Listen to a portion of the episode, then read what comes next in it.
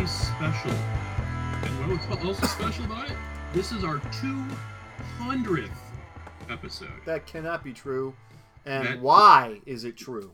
As that's I- really my question. Because you put numbers on these things, and that's what the script says. So, there. With me tonight, uh, Darren. How you doing? I'm I'm doing all right, man. I'm excited. It's I, this we're we're gonna get to a lot tonight, and it's it's something that's been sitting around for a while, and uh, this is gonna be maybe the I think this is the best idea we've ever had, which Wow. is not saying a whole lot. No. But again, this is our holiday special because Thanksgiving's coming up, This and is. there is something that uh, we're both a little thankful for. Also joining us tonight for the first time in quite a while, Mark. How Wel- you doing, man? Welcome back, buddy. Hey, thank you. Well, you know, what can I say? Um, I had a baby. Well, I didn't personally have a baby. My wife did. And uh, in that time, I have seen some things. yeah, you, you, you, you could see it in your eyes. Uh, little, little, little, little different. Okay, well, um, as Darren said, uh, we got something big to get to. Um, but before we do that, um, I know Darren usually usually handles this part, but uh, does anyone have any questions? oh yeah, I have a question, Gary. I, I have a question. Uh, yes. Well, but first, as we approach this most joyous of seasons, let me take this moment to extend the warmest of holiday greetings to all my brothers in the panel scanners, and to all of those who enjoy our program. I hope you don't mind this briefest of interludes, but the spirit of the season compels me. Your greetings are received with the warmth and joy of the season, my friend. Allow me to speak for all in brevity when I wish you and yours the same. Hold on. To your question. Uh, we could have you could have met Hannah. Oh, Maria's like just walked in. bummer. Next time. Next Well, time, you just missed her by like a minute. A little You late. had a question. Let's hear it. Yes, uh, Gary. Uh, just yesterday, I found myself in position to partake in a piece of pumpkin pie. The delectable treat gave me pause to wonder not just pumpkin pie, but why pumpkins in general are often featured as a fixture in the history of, or perhaps more accurately, the myth about the first Thanksgiving. yes, I see. The myth. A- fine way to expound on the topic. Of course, you are in no doubt aware of the myth of the first Thanksgiving is of far darker origin than a paradoxically accepted feast of friendship. In fact, most historians and theologians concur that the feast was more of an act of mercy on the part of the Native Americans as the colonists were led to folly by their own hubris, ill prepared to survive off the land. Yes, so many find inscrutable the notion that 'twas the pilgrims who served the Native Americans, but the Native Americans providing sustenance the pilgrims needed to avoid starvation. But to the pumpkins. Uh, Indeed, the idea that the pilgrims fed the Native Americans is absurd enough, but often depicted as a pilgrim providing pumpkin pie, even serving slices to the Native Americans. A ludicrous notion. It's very unlikely that pumpkins were present at all by the time the feast is accepted to have occurred, as they would have been out of season. Yet the pumpkin endures as an artifact the populace retains as a symbol of the holiday. As I understand your point, the pumpkin serves as a non spoken affectation one uses to present their bounty. Yet, historically, the pumpkin at the event is a misnomer. In a manner of speaking, yes. Yet, I feel dutiful in pointing out that, however, we arrived at what is now commonly accepted as the Thanksgiving holiday, perhaps the spirit of the holiday is what matters most. Forgetting all of our troubles, being thankful for that which we often take for granted. Most assuredly, my friend. Might I offer thanks for giving me clarity on the topic. oh, it was fun watching Mark wonder what the hell was going on. I'm just going to say thank Gord that was over. oh my oh, gosh, that was lots great. of fun to be had tonight. Yep. But first, while we were away, news from the world. So, Disney's latest superhero flick, The Marvels, Never heard uh, brought in around $47 million at the domestic box office in its weekend debut, marking the worst domestic weekend debut in Marvel franchise history. Uh, why that matters. Uh, the film's poor performance is yet another sign of superhero and comic book fatigue hitting theater goers as pressure for profits increase at major entertainment companies. The Marvels reportedly cost 220 million to produce and a Why? 100 million to market Whoa. but it didn't come close to hitting initial projections. The movie was initially expected to bring in roughly 80 million domestically, nearly double its actual domestic debut. It brought in just 63 million internationally, bringing its worldwide gross sale to 110 million in its first weekend. Uh, yes, sir. You have a question. I have another question, Gary. I hope you don't mind. This one's not as scripted. Um, Okay. Scripted. This- what are you talking about? Right. This is this thing's over, right? I mean, I know Phil's not here to uh, to like basically convince us everything's great and the Marvel MCU will never die and everything's wonderful and he'll try to convince us he hasn't watched the movies or whatever. But it's it's it's over. It's it's it's flatlining at this point, right? How can it not might be? a much. I, I- it's, I don't think it's ever going to hit the heights it, it was, but there's so much content they can tap into. But they, I mean, if they're ever they're gonna, it's time to at least. There's got to be some sort of you got to miss it, right? They got to take a break now, right? They got to because like no one's excited for these things anymore, are they? They need to recalibrate badly. Yeah. Well, it didn't help them that they decided to go with the main villain, It's just someone they can't even use anymore. That that actor Although died. from what I hear, and I've not watched it yet, the uh, Loki season two finale was magnifique, Oh, good for them. li- li- like genre defying almost. So since we are in the Thanksgiving season, um, Marvels, for being as uh, poor performing as it was, is feeling thankful because the new trailer for Madam Web just debuted. So they'll only have to have this prestigious title for another year or so until Yeah. the new monarch is chosen. And Madam Web is thankful because rumors have been swirling online for the past month that Marvel Studios is developing a fifth Thor movie, but that Taika Waititi, who directed the last two chapters in the blockbuster series, is not involved. Well, see, he knows when to jump ship, literally The and figuratively. notes that he is currently working on a big screen adaptation of the graphic novel The Incal, Incal, and is continuing to develop his highly anticipated Star Wars movie. Uh, Waititi says he has no ill feelings towards Marvel, and if the studio wants to make another Thor movie without him, uh, more power to them. Well, speaking of Marvel, uh, they're going to keep on going. And if there is one property still out there that they haven't gotten right, I think we can maybe say it was the Fantastic Four, considering the Roger Corman version from the 1990s is still the best version of the Fantastic Four. And Oh, they I, may have. watching that with you in college. Oh Aaron. my god! and who knew we would get three more Fantastic Four movies? None of them nearly as enjoyable as that one. Um, find the documentary about the making of that movie. It's amazing. Um, Pedro Pascal, the Mandalorian, amongst other things, uh, eh, like Saturday Night Live appearances, apparently he's not got much else going on. Well, he's going to be Reed Richards. I know this bursts the bubble for a lot of people who were hoping for Martin Short. I was among them, but it's going to be Reed Richards. Um, or it's going to be Pedro this is- Pascal. This is not going to be the guy from The Office, John Krasinski, which a lot of people thought it was going to be him. I thought he made an appearance as Reed he Richards. was he was Reed Richards in a Multiverse of Madness. So Okay, we well, he's- that was a done deal. Well, yeah, it looks like it's not going to be him. But Gary, there's more Marvel. So, so, so Pedro is a, a, a for sure. Uh, that is uh, dead. Everyone's reporting deadline. Deadline. Everyone's reporting it right now that uh, he's eyeing the role, which is the dumbest thing Oh, I've ever seen okay, in my life. never Oh, mind. But it so- looks like it's it, from what from what. I understand, it's pretty much a done deal. Okay. Also, I really don't care um, because it's not Martin Short, so why bother? But Right. anyway, Gary. All right. Well, uh, Marvel Comics is going to be putting out uh, a new series featuring a couple of swingers. the uh, superstar creators Greg Weisman and Humberto Ramos team up for an all new Spidey series in March, starring both Peter Parker and Miles Morales. Marvel is launching Spectacular Spider Men number one on March 6th by, again, Weisman and Ramos. Weisman, known for writing the beloved animated Spectacular Spider Man animated series and creating Gargoyles, returns with the web slinging drama and adventure that made Spectacular Spider Man fan, a fan favorite series. So he was the creator Yeah, Oh, he was the creator and showrunner of Spectacular, Gargoyles. Uh, he was involved in the first season of Rebels, and Young Justice is his too. Okay, Woo. I know he's a uh, fan, Man. fan favorite of Phil. That is some pedigree right there. He's got good chops.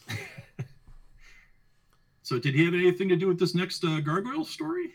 Uh, yeah, well, uh, I don't think he's currently involved in it, but uh, I am super happy to report that a new Gargoyles series is coming to Disney Plus, reportedly live action.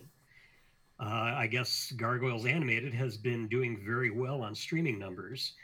So uh, the series will be produced, written, and run by Gary Dauberman, who is known for writing horror films such as It, Annabelle, and executive produced by James Wan, who we know for Saw, Insidious, The Conjuring, and of course Aquaman. Of course. So no matter how you feel about those individual properties, the two together worked in a similar capacity on DCU's Swamp Thing, which I loved. So there's hope. And yeah, and let's let's just say going for a gothic horror style is not a bad move for Gargoyles. No. But this all hinges on one thing for me. Do I get Keith David as Goliath? oh, so just the voice acting is going to make or break it for you.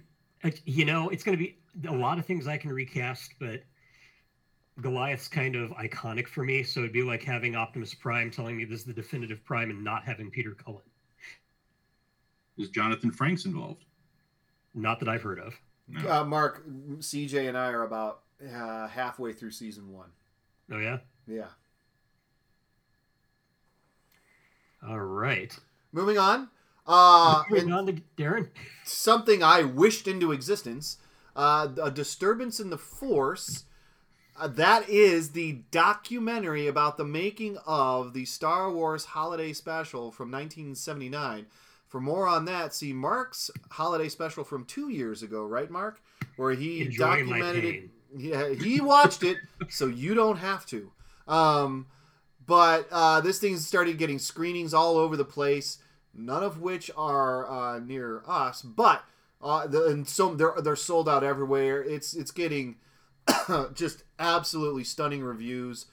But word came, and I checked this earlier today, and I think this is an announcement that was happening earlier today. It is now coming to digital and home video on December 5th. Oh my gosh, would I would love to have a screening for this. This feels like it's going to be the most fun thing to watch of all time. I, I can't wait to see behind the scenes on this travesty. We might have to see if there's a way we can do one of those watch party things for this, Mark. Um, That would be amazing. that Chris, would be. you, you, you did realize you'll have to watch the Christmas special before you can watch the making of. I like I barely remember the Christmas special. Eh, I suggest you just go back and listen to Mark's retro review. That's probably the best way to consume this thing. And I would say the second best way to consume this thing is probably the Disturbance in the Force film. Once again, December 5th. I could not be more excited for this to come out. I oh, come on, man. This is good. This this may be the greatest documentary. If anything in history needed to come out and be documented, this is it. Whew. And that's going to be uh, streaming on what? I don't know. said- This says it's coming Oh. to streaming or home video. Okay, I didn't know if this was something you had to pay for, if it was Probably. I would or- assume yes. I will buy the Blu-ray if that's what, what that, that's what Wow. it calls for. Okay. well, speaking of something free, uh, Skybound will release an Energon Universe special for Free Comic Book Day 2024, featuring the characters of Transformers, G.I. Joe, and Void Rivals. Energon Universe 2024 special will feature three brand new stories set in the shared universe of Skybound's comics. According to the senior vice president, uh, publisher of Skybound, one of the stories stars the baddest Decepticon of them all. Uh, thus, it's more than likely focuses on the Decepticons' leader Megatron. So far, he's yet to show up in the present day events of the monthly Transformers comic book, only appearing through flashbacks in Transformers 2.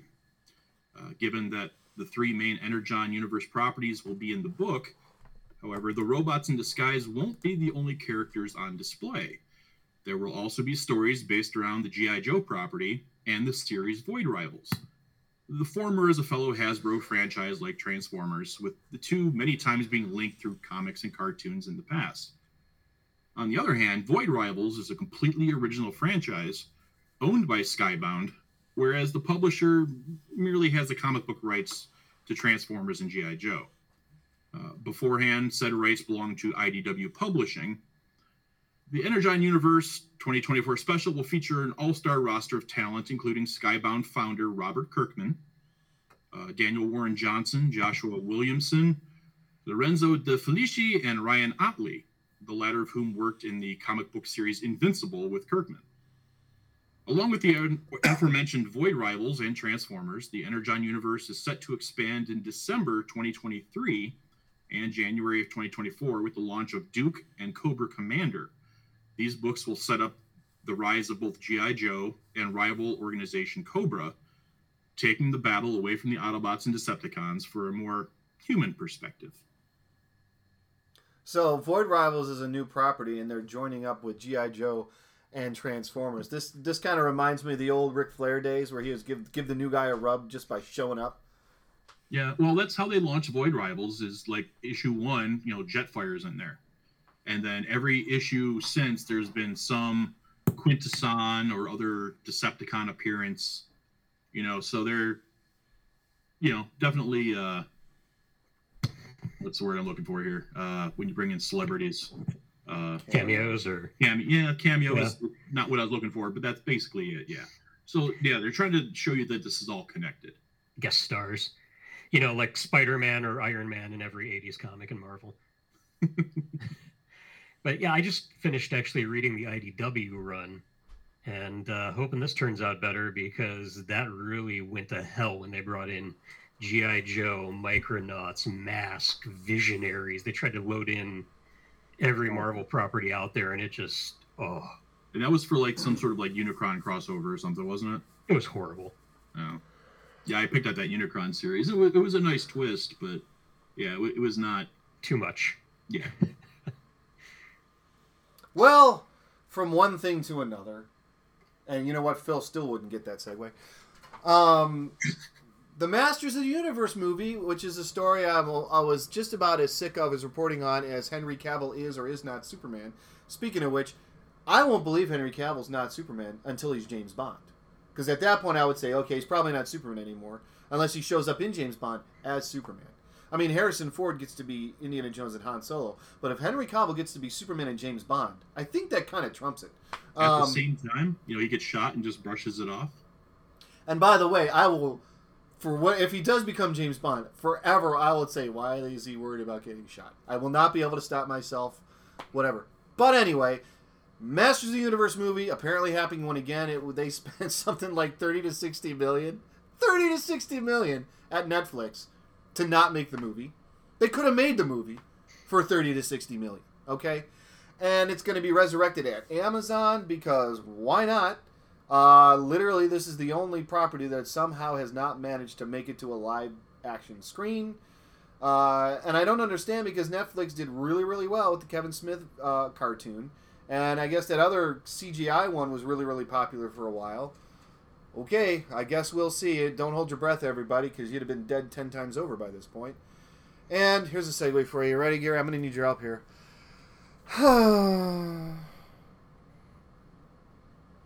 This is where you ask uh, me what's wrong.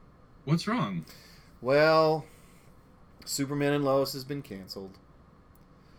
In fact, they are already. They I found out today through the Superman homepage they have deconstructed all the sets, so it's oh. not even like it's going to be resurrected and picked up elsewhere. We are going to view this as we're right. going to be very. This is going to be a, one of the biggest missed opportunities because Superman and Lois, that first 10 episodes of the first season were just absolutely amazing. And then it became a CW show. And then season two, they were going to use the Parasite. And up, I think I, I read like a week before production began, they saw they, they they were told they can't use them, so they had to rewrite everything, and it ended up being okay. Like when you go in knowing like, oh yes, this person was absolutely supposed to be the Parasite, he they she has the powers um, of the parasite. I haven't even seen season three yet, but I I said it before. I don't know how to pronounce the guy's name, Tyler Hoechlin or Heschlin or whatever. He, uh, I think he's the second greatest live action Superman, next to Christopher Reeve. I think this is going to be a what could have been situation. It was all sitting right there for him, and we're going to end up with, I hopefully, a good finale. But I know they cut the budget in half, so I'm not too optimistic about what season four is going to look like. And I really thought uh, I can't remember her name. Mark, you'll know who it was who played Lois Lane.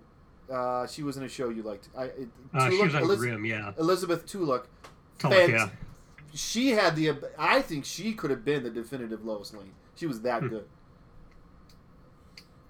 I still think there's room for. I, there's been great Lois Lanes. I still think there's room for the definitive Lois Lane. I am one that says we have our definitive Superman, but there could be a definitive Lois Lane still, and I think she had a shot to be that. Um, Gary, All right. Well, in uh, I guess I want to say uh, actual news that will affect people. Uh, starting December fourth, you won't be able to read comics in Comixology app anymore. Beginning in December, the Comixology app won't work anymore. You'll have to read your comics in Amazon's Kindle app instead.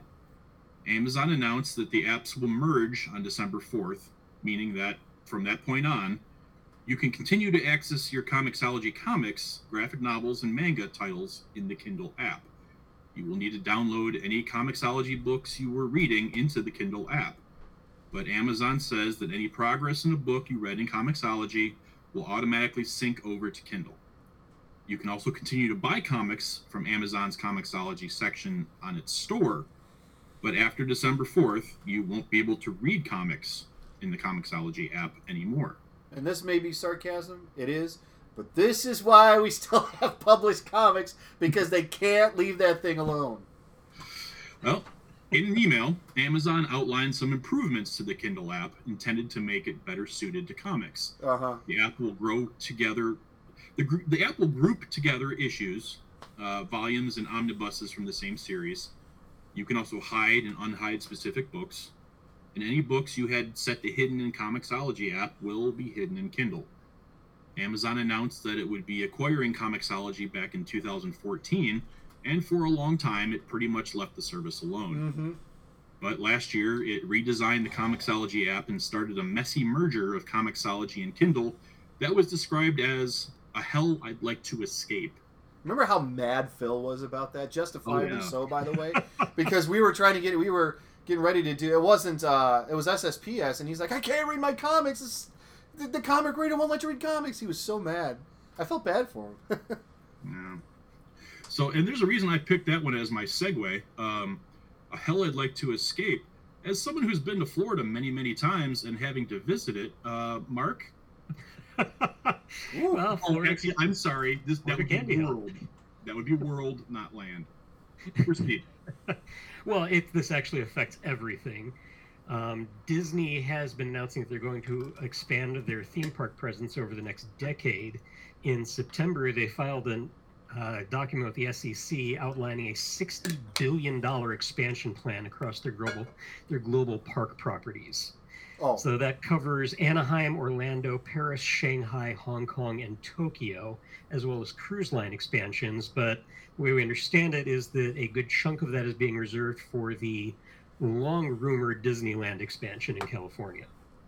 Uh, parks have grown by 6% per year regularly, hitting 32.3 billion in the last fiscal year of revenue. So Disney is jumping ship on the dying streaming service platform that I don't think they're going to get rid of Disney Plus, but they're definitely pumping less money into original content now. Did they Everybody jumped on that a few years ago, and it just has not been the cash cow they imagined it would be. Did they get more property, or are they just like wiping out old stuff and reusing? Uh, they are wiping out old stuff in Disneyland, and in the other parks, they have plenty of property because they actually planned ahead on those. I mean, the property Disney owns in Florida is something in the neighborhood of 44 square miles. Right. Yeah, and I've walked over most of it several times. All right. All right, guys, let's get into the meat and potatoes of this episode. So, a while ago, we came up with an idea. Uh, actually, I did. But, I mean, it wasn't really my original idea, but I'll take credit for it. So, Hollywood has this nasty habit of remaking movies. That that would be really great if they remade bad movies and made them better, but they like to take ones that they should just keep their grubby little fingers off of. But what if, what if we took one of these beloved movies, whatever they may be, and remade them using only the Muppets. So, what we're going to do today is we're going to go through our 10 through 6 on a list of 10 of movies we would like to see remade, but only, and I mean only, if they were made using the Muppets. So, I will go through my 10 through 6 just to start us off. Now, there are just so many films that I came up with that would be interesting to see. But on this end of the list, it's mostly because there's just certain scenes I want to see done. So for my number 10 entry, you know what? I have a couple honorable mentions before we get into this. I'll make it quick. Jaws. I want to see Jaws remade with the Muppets, only because I want to see Animal as the shark, in like arm with floaties on his arm. Footloose. It just seems like it would be a fun movie. The Godfather, with the Swedish chef as Don. Michael Bay's Transformers double trilogy, just because I don't know what that would look like, and it, it's got to be better than what they put out. And Brain Candy, the Kids in the Hall movie, but it has to be done in the same way in which the characters play multiple characters throughout the film. okay. My 10 through 6. Number 10, just for no other reason than the final shot of this film, the full Monty. if you remember how that film ends, God. if you remember how that film ends, I want that shot as a poster. Number nine, Dirty Dancing. If for no other reason than to see Kermit the Frog hoist Miss Piggy up over his head in the final dance scene. Number eight, Stand By Me. It just seems like it would be a good movie. There's lots of travel. You could start it off with an older Kermit, as the as the film does, and you might be able to, I don't want to say de-age because well they're Muppets, but have younger versions of the Muppets as they're telling the story of their cross country hike. Number seven, Ferris Bueller's Day Off. Can't exactly figure out who's going to be playing each role, but it's a fun movie, and I don't want to see that movie touched unless it's with the Muppets. And finally, my number six, Back to the Future. Again, this is another one I have a hard time placing who would be in what role because I'm kind of locked into the whole Kermit the Frog, Miss Piggy as a couple thing. And when you start getting time travel in and blah, blah, blah. Anyway, that's another movie they should just keep their hands off of unless it's with the Muppets. Mark? well, you set the bar high. All right. Well, runner-ups that didn't quite make it into my list. Um, Ghostbusters because I couldn't figure out who would play who, but it would still be fun. Uh, Fast and the Furious would be hilarious with Muppets. Uh, Taken has a you know Kermit the Frog trying to get Robin back. That would be awesome. and uh, yeah, I mean, the first Suicide Squad could only get better if it was populated by Muppets. Oof. So launching into my 10 through 6, uh, my first one's actually not a movie. It's a TV series that I just finished watching. I want to see Cobra Kai remade with the Muppets because I believe all of the high school karate gang fights would just involve people throwing Muppets at each other across the screen. and that, that just makes me laugh every time I think of it. Um, number nine, Guy Ritchie's 2000 ensemble crime comedy, Snatch. And the only one I have pegged out on this, I know there's a lot of room for everybody else, but I want Beaker as Brad Pitt's Pikey.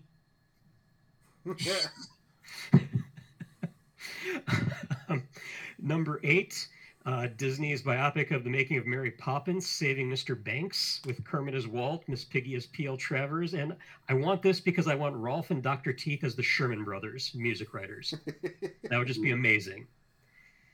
Uh, number seven, Reservoir Dogs. Take your pick. It doesn't matter who plays who, but this would be hilarious. Oh my. Oh, And uh, number six, one of my old school favorites, 1941, John Huston's directorial debut, The Maltese Falcon. Oh, I would love Kermit the Frog as Sam Spade, Piggy is Mary Astor's Bridget O'Shaughnessy, Gonzo playing Peter Lorre's part of Joel Cairo, and Fozzie as Kasper Gutman, aka the Fat Man. wow. And I'm imagining the Maltese Falcon statue is actually a talking Muppet too. That's- Okay. a little, little tiny Sam the Eagle. No. Oh my God, that's perfect, Gary. All right, before I begin my list here, uh, I just want to say the odds are that one of us in the next couple of days sitting around watching, flipping through channels. wa- No one does that anymore, flipping through channels. But sees a movie like on, on Netflix or something, it's gonna and go, oh my god, why didn't I think of that? It's about eighty-five to ninety percent, right? That we're gonna one of us is Oh, gonna yeah. sit down and I'd go 100. I, I I agree. Okay, yes, you're probably right. Um, I only have one honorable mention because I spent so much time um, thinking about. I, I for some of these movies, I went, uh, you know, exposition, rising action, climax, falling. I went the whole way. Um, the only one I have, Midnight Cowboy with Bunsen and Beaker. That's my only honorable mention. My number 10 is I just want Fozzie Bear lip syncing to Eddie Murphy's Raw.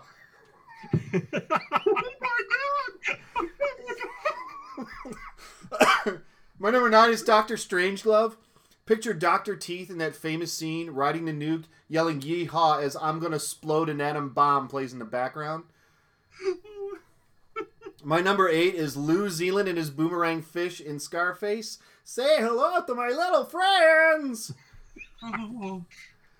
My number seven is It Part One, a total do-over from the 2017-2019 Flaccid entry with the original Muppet Babies Saturday morning cartoon characters. With the Muppet Babies and their powers of imagination, there will be no It Part Two, as the 1719 remake Pennywise is easily defeated. Cut to a scene where the Muppet Babies are having absolutely no trouble sleeping at all. If you Wow. couldn't tell, I hated those two movies. Um, and my number six is Casablanca, an all Muppet cast with one actor. Humphrey Bogart's Rick Blaine will be played by Leslie Nielsen. This in this Mu- in the, in the Muppets and Leslie Nielsen. What else do I need to say? man, that would have been not necessarily even that movie, but I'm. I'm uh, did, did we miss that pairing? I don't know if it. I, I couldn't think. And it didn't happen in the think so. original Muppet Show. I it was Muppets Tonight. Unless it happened there, I'm kind of like, how did this never happen? It's like Sting versus the Undertaker. Well, how did this never happen? Like I have a feeling like they used to like stop over his house every week for dinner or something. Oh, that's like, got to be like, it. I can't. I can't envision this never going down. Oh, oh, those are amazing. Well, Wow. that's just the tip of the iceberg, right, guys? Oh yeah. Coming up uh, later this month, uh, we got our top five with a little, uh, little more in-depth uh, exploring. I can't wait. Oh, I, I'm wish it were like ten minutes from now. I'm so excited. just. I mean, it, with your ten through six, I can't wait to see what your five through ones are going to be. Yeah, Darren wins this round easily. And not only that, but we also have a special retroactive review by Darren. Yeah, I'm taking a page out of Mark's book, uh, also called Stealing. Um, in that I'm not doing a comic series for the first time in 11 years of the podcast. I am doing the Muppet Christmas Carol from 1992, Jim Henson Productions, Walt Disney Pictures. Well, guys ever heard you're of it? smart enough not to take a page out of my book and review something terrible. Well, I didn't go. I, I yeah, that was. I, I saw. I saw the the wreckage. I had to talk Mark down from a ledge many times. Like Mark, you didn't have to watch this thing. You know, it was it was your choice. Um, but I choose to be Mark the Martyr, thank you. yeah. So yeah, it was. I can't wait. This is so much fun. Wow. Yeah, I'm looking forward to this. This is going to be awesome. I feel sorry that Phil missed it. Okay, I'm over it. All right. Well, until next time, uh, unless anyone else has anything else to throw in. All right. Until next time, enjoy your comics.